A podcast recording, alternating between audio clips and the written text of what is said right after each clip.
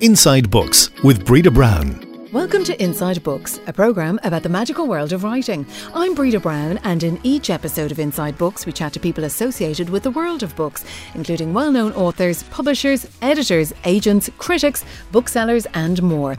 You'll find Inside Books on all audio platforms, and our Twitter handle is at Inside Books where you'll also find lots of other interesting books news. My guest today is the wonderful Patricia Scanlan, the absolute queen of Irish contemporary fiction. She's written dozens of novels, starting in 1990 with City Girls, followed by other titles you'll recognise, such as Apartment 3B, Finishing Touches, Foreign Affairs, Mirror Mirror, Promises Promises, and Francesca's Party. All bestsellers, and I've read them all.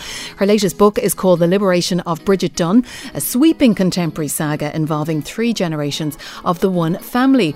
As well as novels, Patricia Patricia has also written short stories, poems, and edited anthologies. And she's the creator of the Open Door series, an initiative for adult literacy that she runs with the publisher New Island. Patricia, we're delighted to have you on Inside Books, and I hope we didn't interrupt now any important writing that was going on today. Indeed, you didn't, Breda. Um, I haven't written. I think the last thing I wrote creatively was um, last year, and it was my short story for the Open Door Literacy mm. series um, because I just haven't been able to write. Really? Yeah. Is, is okay, that pandemic related? Fact, yeah, and I think it's just a weariness, and perhaps the fact that I had a hip replacement before Christmas and a knee replacement a month ago. So um, I've sort of been in the wars a bit, so that's my excuse. um, and you know, it's so interesting because for years I would have longed to have just had time to myself, just to be able to be on my own to write um, you know, we all have family commitments and things. And um, what a gift it would have been just to be able to do that. And now I have the gift and I'm not actually writing. But what I'm going to do is um, a lot of my readers have been asking me for um, a follow up of City Girl. Really? And listening to, uh, I don't know if you've heard Ciara Geraghty and uh, Caroline Grace Cassidy's podcast, uh, Bookbirds. We have. And they, uh, their first one, they did City Girl, and which was published actually in 1990. It was 30 years this year. And um, they were re- they read, they were discussing it as 40 year olds who had read it as 20 year olds. As did I. And yeah, it was just so interesting to listen to. And I didn't realize at one level how dark it was and that the topics that I'd kind of covered, you know, um, like um, the grooming, um, uh, Devlin was groomed. Um, she has her Me Too moment. Um, uh, Caroline had um, the abusive marriage. Um, there was alcoholism. Um, there was just so much darkness in it, as well as the lightness and the, you know, the kind of modern um, career uh, going ahead women. And so I thought, yeah, there's a lot I could, um, a lot I could get into, a lot of meaty stuff. But part of me is kind of nearly afraid to go back and read them because they were written, you know, so far back. And City Girl was the first one. And obviously, I've learned a lot in my career as a writer. And I'm going to say to myself, oh gosh, what's it like? Will I see awful things and go cringe? Um, but I will. I, uh, you know, soon, I'm kind of on the heavy drugs a little bit at the minute with the with the knee. So when I'm more compos mentis, I'm going to read them and do the chronological order stuff, which is what I absolutely hate writing, um, because I'm no good at maths, and I hate the actual drudgery of sitting down and doing their ages and doing um, that kind of timeline thing. And when I when I started writing Bridget, I got into it so quickly um, that I just kept going. I said, "Yeah, I'll deal with the timeline later. I'll deal with the timeline later." And I knew the moment of reckoning was coming. so um, my niece was. It, I was actually in Wicklow. My niece, uh, she's um, uh, eighteen, and I said, "You're great at maths." I said, "Bridget is eighty. Her sister's a few years younger." I said, "Work out a timeline for me." And um, I said, um, and Keelan is the youngest. She's in her 30s. So anyway, she went off and she did the timeline and she came back and she says, well, there's an interesting little um, snippet here that I think your readers might be fascinated by. That you have a three-year-old nun discussing Humanae Vitae. so, um, I mean, if the timeline to Bridget was a bit complicated, can you imagine the timeline to my um, three women? Absolutely. That started back in the 90 in the 80s really because I started writing City Girl in, in, in the late 80s. And have you so, really never gone back and read them in the meantime out of just pure curiosity to see how your writing had progressed? Where would you get time to like? I honestly seriously I don't even get time to read other people's books sometimes. You know, actually I am reading a bit more now and I'm doing reviews for the big issue so that's great. Um, I've done a, a, good bit of reading, but um, when I'm writing, I don't like to read fiction not because I'm afraid I'll, you know, be influenced by anything I've read or I, I just kind of feel um, it's guilt. Mm. Should, if I'm reading somebody's book, I should be writing my own. So I kind of tend to read nonfiction uh, when when when I'm writing. Um, but really, I mean, when I started to write, I was a great reader. But when I started to write, um, it was a luxury kind of that when you start working for yourself from home, um, the guilt doesn't leave you. No. No. And I mean, it, I can read outside, no problem. And I've actually read outside the sunny days that we had here. But if I was in the house here to pick up a book and start reading, I mean, I'm so completely aware of the state of my office, the state of my wardrobes, the drawers that needs tidying, the you know, you know, the usual stuff. Absolutely. So, but if the minute I stand, it's only a foot out the door, and in my head I'm free and I will read for hours outside. It's, so I'm hoping do you remember the summer we had last year It was fabulous, the early summer in the pandemic. So that's where I like to do my reading. It's a it's a psychological thing, I think. And in terms yeah. of of City Girl, then, well, no, I'm delighted to hear we're going to have a, a, potentially another one. So, have you have you thought about the plot? What way it might work? Well, I do. Know, yes, I think. I mean, it will be they they all keep in touch because they're they're great friends. But like all of us, um, great friends, it's trying to make time to be together and meet up together. I have um, uh, my sister-in-law, my sister, and another dear friend. We try and, and get away every year for a couple of days, and uh, some years it doesn't happen because we just can't all fit in together. And uh, so I'm going to have the girls at a funeral. I won't say whose funeral, and they just decide that that's going to be the opening um, scene. Um, look, we have to get away. We need to get time together. And so off they go. I'm going to pick a luxury spa somewhere and send them off. And um, and then there'll be flashbacks then. You know, I think that's probably the way I'll do it. And I think I will probably have Devlin looking for her uh, her birth mother because she was adopted. Um, that would be one thing. I think Maggie will have a blended family uh, that don't get on. Mm-hmm. And um, so that's kind of contemporary enough. I'm Caroline. I'm not sure yet. I'll have to read. You know, something will hit me when I think when I, when I've read them uh, again. So I'm kind of looking forward to it in a way. Well, I think you'll have everybody scrambling now to get their hands on the three books again to make sure they've read them all before before the new one come, comes out. And I mean, it feels like it's full circle, as you said. It's thirty years. You're in the publishing industry. Thirty years. We're not we're not going to date or age anybody here now at all today. But eh, you know, you've such a knowledge, I suppose, in terms of how the industry has progressed over over those three decades.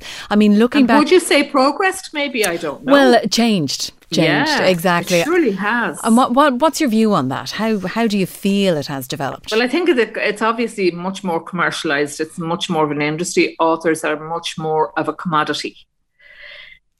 Books are called units. Right. Uh, you know, it's it's it's very different from when I started. I mean, it was all about the book, and um, you know, books really meant something, just not a unit on a shelf. Um, like it's it's so different now. When I started, publishers didn't have to pay um, bookshops to um, display their books. So now you have all kinds of promotions, and it's really only the brand authors in a way that'll get the promotions because you know authors who are coming up haven't enough sales to justify it. And I, I think it's very hard for authors now who are starting out. I feel very sorry for them. Um, like I, there was one particular author I remember, and uh, she was really good, and I thought she had a good, you know, started off very well. But then the following year, I saw her in between, sandwiched in between two brand authors, really well known authors, whose books were selling for nine ninety nine. Hers was selling for sixteen ninety nine. Mm. So you've all those kind of um, things to kind of consider. Um, also, you know, online um, reading uh, like the Kindles and the Amazons and all of that kind of stuff. While it's great and it spreads your your name, um, people now expect to be able to buy books very cheaply, and um, that's hard on publishers um, who are trying to make a profit. Um, so that I worked I worked for a year with um, a publishing company. I was a, a consultant editor, and um, I would see fabulous manuscripts, really good stories, different, you know, to to um, a lot of the the manuscripts I was reading. But at the sales, what, how, how do we um, categorize this? You know, how would we sell it? Whereas when I came in to publishing, everything had a chance. Every book had a chance.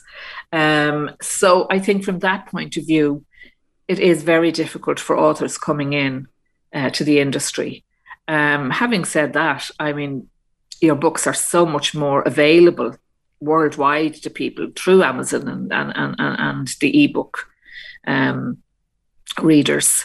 Um, so I suppose it swings and roundabouts. Yeah, and I suppose um, as well, I mean, what publishers and, and booksellers, I suppose, would say as well is that they have to be able to be more commercial in a bid to sort of make a living. But what you're saying is that shouldn't be to the, the detriment of, of the creative side and the author yes. being paid as well, you know? Yeah, yeah. I just, th- I just think it's much harder for an author to break in now.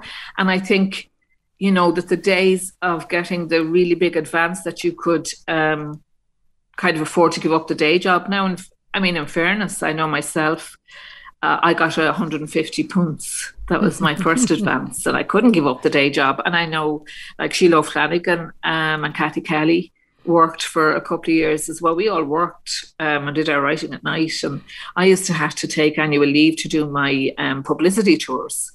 You know, um, and I think sort of there is an expectation sometimes of of some authors coming in. Oh well, I'll get a big advance and I'll be able to give up the day job. Um, that day is gone. I think you and know. How many books in were you then when you were able to do that? Um, I did it on my third book, uh, Finishing Touches, mm-hmm. uh, because I used to work shifts as well, and I just I there were so many demands on me because City Girl had done so well. I mean, it had really taken off. Uh, it was uh, number one for six months. It, it, it, the first week it sold out, and they had to reprint. And and did you make so, money out of it? Not at the beginning, really. No, mm. I had to go to the UK. Right. You know, um, but um, so it was kind of a leap of faith taken because I remember the first payday um, when I had taken uh, the career break and I didn't know how it was going to work out, you know. And um, we used to get paid every second Thursday, and I remember that Thursday coming, and there was no check in the post, you know, no check there. It was very nerve wracking. Um, but um, um, you know, it worked for me. Um, and City and, and, and my books did great, but it is a risk, mm-hmm. and uh, and it's hard. It's it's it's hard work trying to focus on on your book. I was doing like I was working in the libraries as a library assistant. then I was appearing on the Late Late, and uh, you know giving speeches and talks at at, at, at um, events, and it was a huge, big, massive change. Um, so I had I just knew that I couldn't keep up the pace. They wanted another book very quickly uh, because City Girl had done so well. So I wrote Apartment Three B, but it was it was the pace was intense, and I just knew I couldn't keep on. I had to do one or the other. Um, I couldn't give my whole effort to to writing while I was working in the libraries. So I did take a leap of faith. And it's interesting what you're saying because the business side of writing, a lot of people forget about that. They focus more when they're starting off on the on the creative side. But it is like running a business and you really do have to get to grips with that. Did you you know you've, you've said in the past you're you're not great at maths and that whole whole side of oh. things but you you had to get to, to grips with it i assume. Well you do um i had to hire an accountant um to do tax and stuff. Um it's a different kettle of fish when you're working for yourself. It's re- you know i mean you don't get sick pay. Um I don't get any benefits uh, at all. Um, if you're taking your holidays, you take them at your own expense. Like, mm-hmm. I mean, I've been off work for a year now. It would be at my own expense, mm-hmm. um, having the surgeries and things. Um, so there's a lot to be said for the permanent and pensionable job. but of course, those days are really gone now too. Yeah. Um, but for me, I just the creative side was pushing, pushing, pushing, and one thing I never did was whatever advance I got, I never spent it until I had my book written. Right. Um, just well, I just kind of felt just say something happens that I don't deliver. Um, I want to have that money to be able to give back. I was very cautious, I suppose. Um, so that was what that's a piece of advice I'd give to any writer out there. Mm. Don't spend your advance until you've delivered your book. And um, so that was the way I. I mean, I didn't. I didn't have a washing machine until my. I remember getting my first washing machine, and my sister and her husband were living with me, and um, I remember we used to have to do our clothes in the bath, and and and uh, Henry's jeans would be in the bath, and I just remember the three of us standing, looking at the spin of the. I mean, How you know, glamorous. it now. it, but, but it was so exciting. I mean, we'll never have to, you know, wince, you know, we used to have to squeeze your clothes out. And um, so that was the way it was with me. I remember be, doing an interview with a, a journalist once in my house, and she says, Oh, you must be making an awful lot of money. And I had moved into the house, I couldn't afford to do anything with it. And uh, so there's this carpet on the floor that looked like somebody had spilled a can of paint and it just splattered all over the place. And I just looked at her and I said, Does this look like a house of somebody who's very wealthy? And she went, Oh. a lot of people, you see, think that you get the full price of the book. hmm People are convinced of it. They don't realize that it's all about uh, discounts and, um, you know, you get your percentage. But uh, oh, yeah, my, I mean, I had a, a relative and he was convinced that I got paid the thirteen ninety nine or whatever it was, you know. So he in my head, like I was abs- in his head, I was absolutely loaded. Rolling. I couldn't it. understand why I was still driving a second hand car that was falling to bits, you know. And did you get an agent then over the years to help you, or did you do it Yeah. do it your own way? I did. Uh, no, you really did need an agent. You do need an agent to. Um, okay, my first contracts I think were only two pages, two or three pages. I mean, they're they're about twelve pages now. Um, there's so many, com- you know, it's it's a complicated thing uh, with your foreign rights and your ebooks and your discounts here and your discounts there. Um, so it is quite complicated. Um, and unfortunately, nowadays, people are more inclined, publishers are more inclined to read manuscripts that are sent to them by agents rather than uh, cold. Mhm. Um, you know, that the slush pile is, is nearly a thing. Some people do have a slush pile, as they call it, because I was read off a slush pile, you know.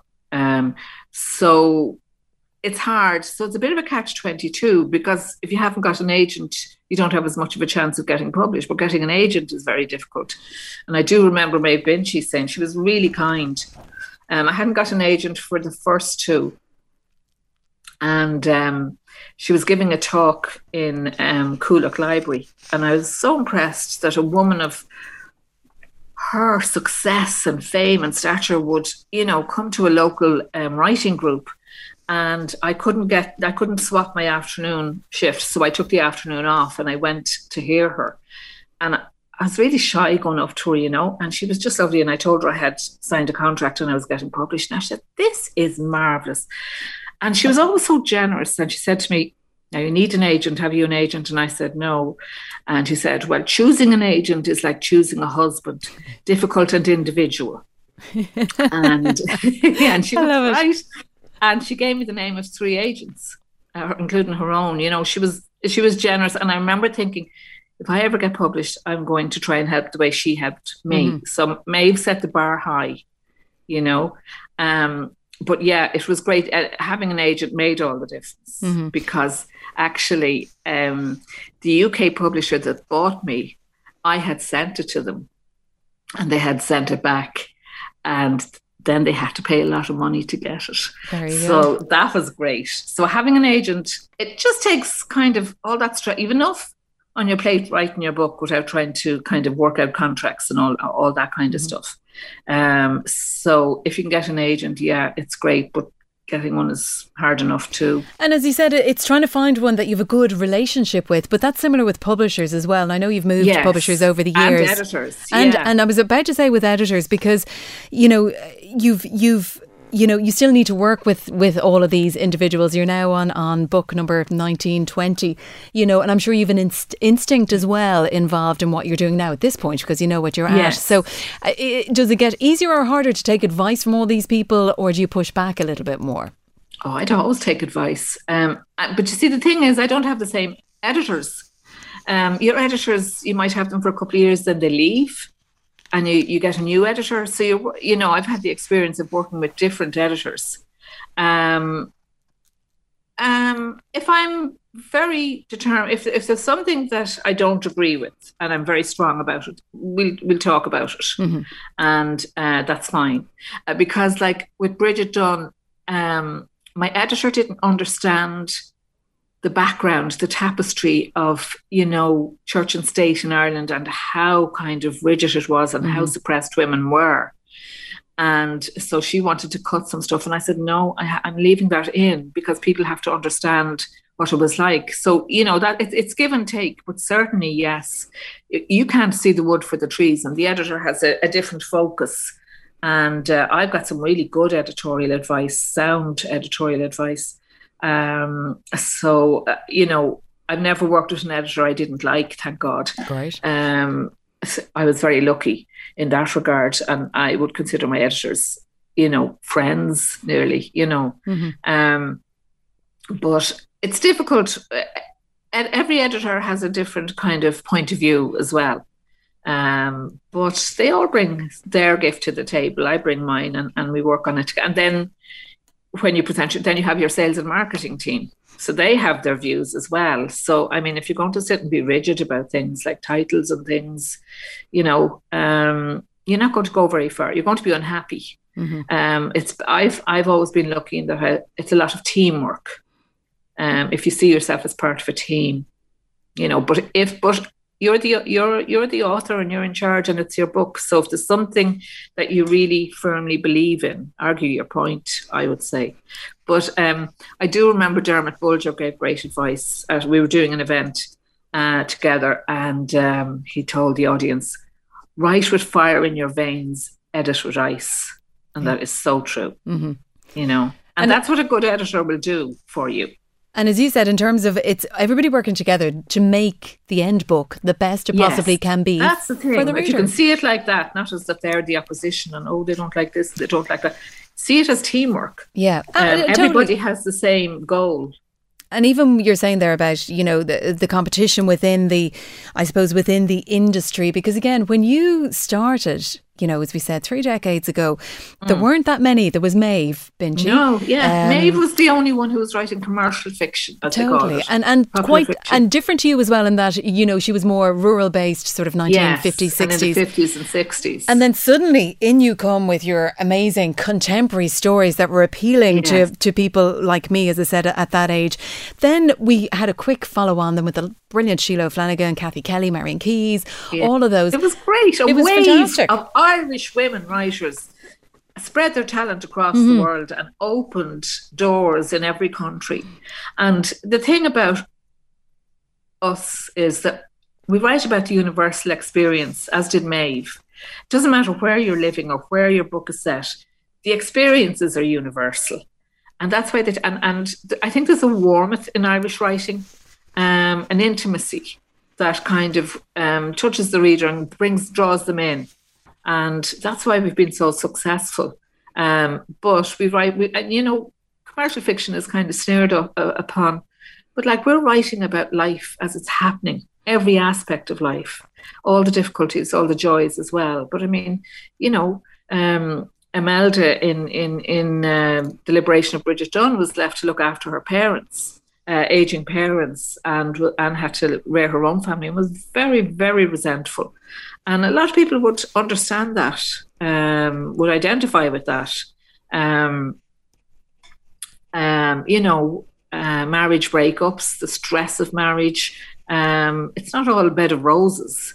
And uh, so people, I mean, I get amazing letters. I wrote about uh, um, a woman who had Alzheimer's in finishing touches, and the strain of of minding that that woman and you know the stress it put on the family trying to do the best for her trying to do the best for themselves. I got mm. such a huge post bag from it. You know you don't actually realize until a reader says to you oh i really understood what was going on there because i've been through it myself. You you're writing in your little bubble you're isolated. Like even yesterday when i went to um, have my checkup uh, in the Santry Sports Clinic, and I was in the lift, and this lady came, was standing. I went in, she was out there already. She says, "Oh, oh it's you." and the two of us had our masks on, and I thought she thought I was somebody oh. that she knew. And I said, "Oh, do we know each other?" And she says, "No." She says, "You're Patricia Scanlan." and I said, "Oh yeah." And I said, "How did you know?" She says, "I recognized you." And she said, "Thank you, thank you, thank you. Your books have brought me such pleasure." And you forget as a writer um, the people are actually out there reading your book because you're there tip tapping away, you know, creating, and uh, and and it's only when people say to you, "Oh yeah," you know, that you realise, yeah. And I imagine it's still and always will be lovely to hear that. Oh, that is such a thrill. I mean, I have to say, I have the most beautiful people on Facebook um, that follow me, and whenever I put a, a, post about writing or, or books, that's when I get the biggest response. But they're so they've I've had very loyal readers for the whole of my 30 years, you know, um, writing, and they're so supportive. And it is something special to know that you have taken somebody out of their own problems or world or troubles for an hour, two hours while they're reading your book and giving them pleasure. That's great. And in terms of those loyal readers which you have, is there much pressure then to attract new readers, maybe that, that younger audience as well, and try and bring them with you? Yeah, this I suppose this is a thing now, but I was always very lucky. Like my age group would go from, especially when City Girl came out, it was 13 to 90. I have a very broad range, and a lot of my readers who came who who read City Girl books, the earlier books, are giving them to their daughters. Mm-hmm and now they're enjoying them and uh, buying four and five and six on Kindle, you know. Um, so that's great. The backlist is, is doing very well. So, um, yeah, I suppose too, in terms of the covers, uh, the publishers will kind of um, do younger looking covers, especially for the paperback mm-hmm. uh, edition. So you just have to let them kind of the, the sales and marketing know their their job, you know. Um, so yeah, I get. Um, in fact, um, my niece was quite astonished uh, at how much she enjoyed the liberation of Bridget really? Dunn. Yeah, because yeah. again, because I was going to say, you know, because you probably need to make sure again the plots are fresh and contemporary. But with the liberation of Bridget Dunn, you're able to to to mix what went on yes. previously yeah. with the state like and church and what's going on today, and and the breakup uh, mm-hmm. with the partner. Um, so she was kind of the younger generation that younger women would identify with, but it didn't really matter. Um, I think because there was so much going on that I just got so many comments about um, about the family life and and and um, the rows and uh, the repercussions. That's reality, though. That is real yeah, life. Yeah, yeah. That that's real life. And um, so I do try kind of to, to write about contemporary, what's happening in, in people's real lives. Um, and uh, yeah, actually, uh, I was interviewed there um, a couple of weeks ago, and the journalist said to me, "Oh, I was delighted uh, you put something in Toronto." Um, she says, "I'm from Toronto." I had to say to her, "Well, actually, I've never been to Toronto." um, I was able to go. This is the great thing about Google, absolutely, and Google Maps. You know, I was able to actually uh, see the street I was writing about and see the rest. I had a, a the restaurant where uh, Mary Claire breaks up with her boyfriend. Um, I was able to see the front of it. I was able to see the menu that they served. Uh, so it was very authentic, and uh, that that's the great thing. Like when I think of the old days, I know. Um, I kept all my Cosmos and my woman's ways, and mm-hmm. I'd, I'd, keep a couple of them just so I could go back to see well, what happened and such and such. You know, what were the fashions? What what was going on? So I have to say, Google hasn't. Well, it has enhanced in one way, but it's an awful um, distraction in, in others. In another way, exactly. Because you were talking about social media there, and you're on Facebook, and you also you joined Twitter as well recently. And again, did you feel under pressure to get onto social media to maybe uh, bring in your readers a bit closer and to get some of that younger audience? No, uh, the th- well, actually, it's in your contracts now that you have to oh really? engage. Yeah. Right. Um, but what, what Facebook, yes, I did. I was dragged onto Facebook. A friend of mine, he set it up and he was me for about six months. right. And then I said, Oh God, I better, because people were being really nice. And I said, He said something like, Ah, bless. And I went, Oh God, no, I better do it myself. so that was, I can't remember, I can't remember how many years ago that was, but I had refrained from Twitter. Um, but I was kind of very involved in looking after my dad for the last couple of years of his life, and it was kind of time consuming, you know. Mm, yeah. And um, I would spend a lot of time up with him, cooking a dinner, and my sister and myself. We, we kept Daddy at home until he was ninety, when he got very ill. Mm. And uh, and we're really happy to do it. But I never had to. I used to have to write at night then, you know, and so I didn't have time for Twitter. So anyway, God rest Daddy, he he died, and um, I'd had a surgery, and I was on painkillers, and I was lying in bed, kind of feeling dope, you know, that high dopey Mhm. feeling. And um, I was following the friend on Twitter. I would just put in his name on Twitter, and who had set me up on Facebook, and uh, and it said join, and I went, oh, okay, well I have time now. Okay, I will. So I don't know how I managed it, but I did join. And I joined Instagram on the same day. And I've never found my Instagram account since. um, but I joined the Twitter anyway. And it's, I have to say, it's it's a terrible distraction. It can be, can't It- it? Yeah. Oh, it's terrible. I mean, you go down the rabbit holes. And my reading has suffered.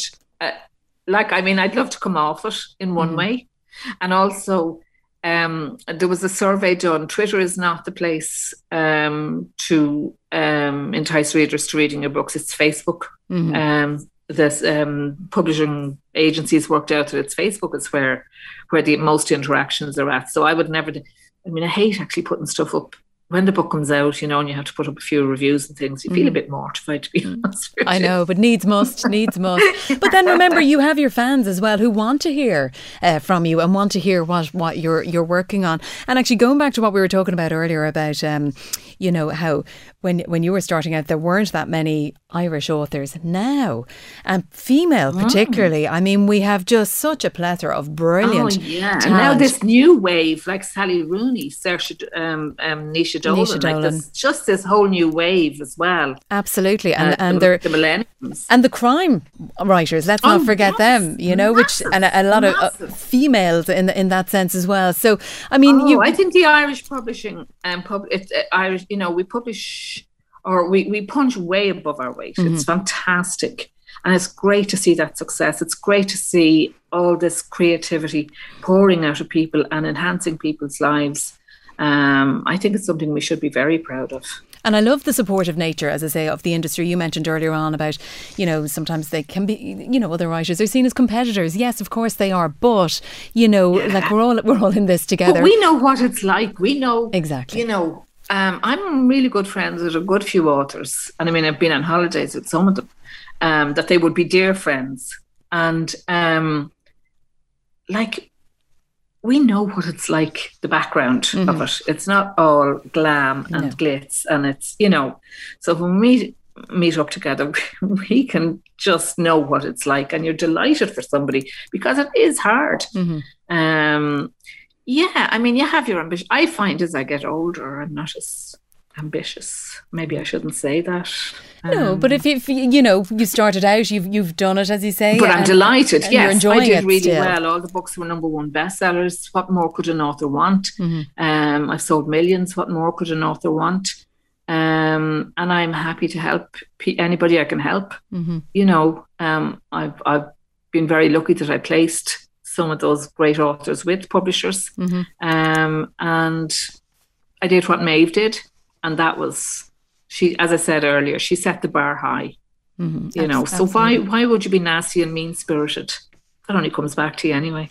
And in terms of ambitions, did any of the books ever make it to uh, a film set or a TV show or, or any of that? Um, yeah, there's discussions. Mm-hmm. Um, there's various discussions, and there's discussions now. I'd say um, now, City Girl could uh, could that sounds like a yeah, great TV series to me. as Maeve very wisely said, you don't believe it until you actually see the cameras rolling. Correct you know. So if it happens, it happens, and it'll be brilliant. But like, I'm not sitting panicking. you know? You've enough. You've enough to be getting on with, and you've a book to I go do. and write. In fact, exactly. So with the new City Girl, well, we'll call it the new City Girl. We don't know what it's going to be called yet. Um, I think I might call it um, City Girls Reunion or the City Girl Reunion or something with reunion in it anyway, and it has to be. It has to have city. See, I've written City Girl, City Woman, and City Lives. Mm-hmm. So, um, yeah, it'll be something reuniony anyway. I think. I'm sure if the Inside Books listeners have any ideas now, they can they can tweet you, which is, yeah, is which yeah. is not a I'm problem. Have looked at thesaurus one of the days. exactly. And when so you're that's going to be next when you're when you're ready for it. So that will be next yeah. year probably before we we we see it or get our hands on oh, it. no, it? it? won't be next year even before you see it. No, can we not put pressure on you to do it quicker? No. no, no, no, no. I no. I, to be honest with you, I'm I'm fairly worn out at the minute. It's right. been a rough couple of months. Mm-hmm. Um, and I just have to kind of, I just have to give myself the time now to recover from all of that stuff and and get back to where I was, so that I wanted that I'm not in pain when I'm writing, that I want to do it, and um, that I, I want to enjoy it. Absolutely, it's, it's you know I really if I feel if I you know if you're enjoying what you're writing, your readers enjoy it. And um, there's nothing worse than tired writing. There you go. On that note, I think a lot of people will, will take a lot from what you've said there, Patricia Scanlan. Thank you for joining us here on Inside Books. And you'll find The Liberation of Brigid Dunne online or at your local bookshop now. The next episode of Inside Books will be out soon. Just keep an eye on our Twitter feed for details. The handle is at Inside Books IRE. If you want to hear other episodes, just search for us on the various audio platforms and don't forget to leave us a rating or review. I'm Breda Brown. Until next time, keep reading. Inside Books is a unique media production.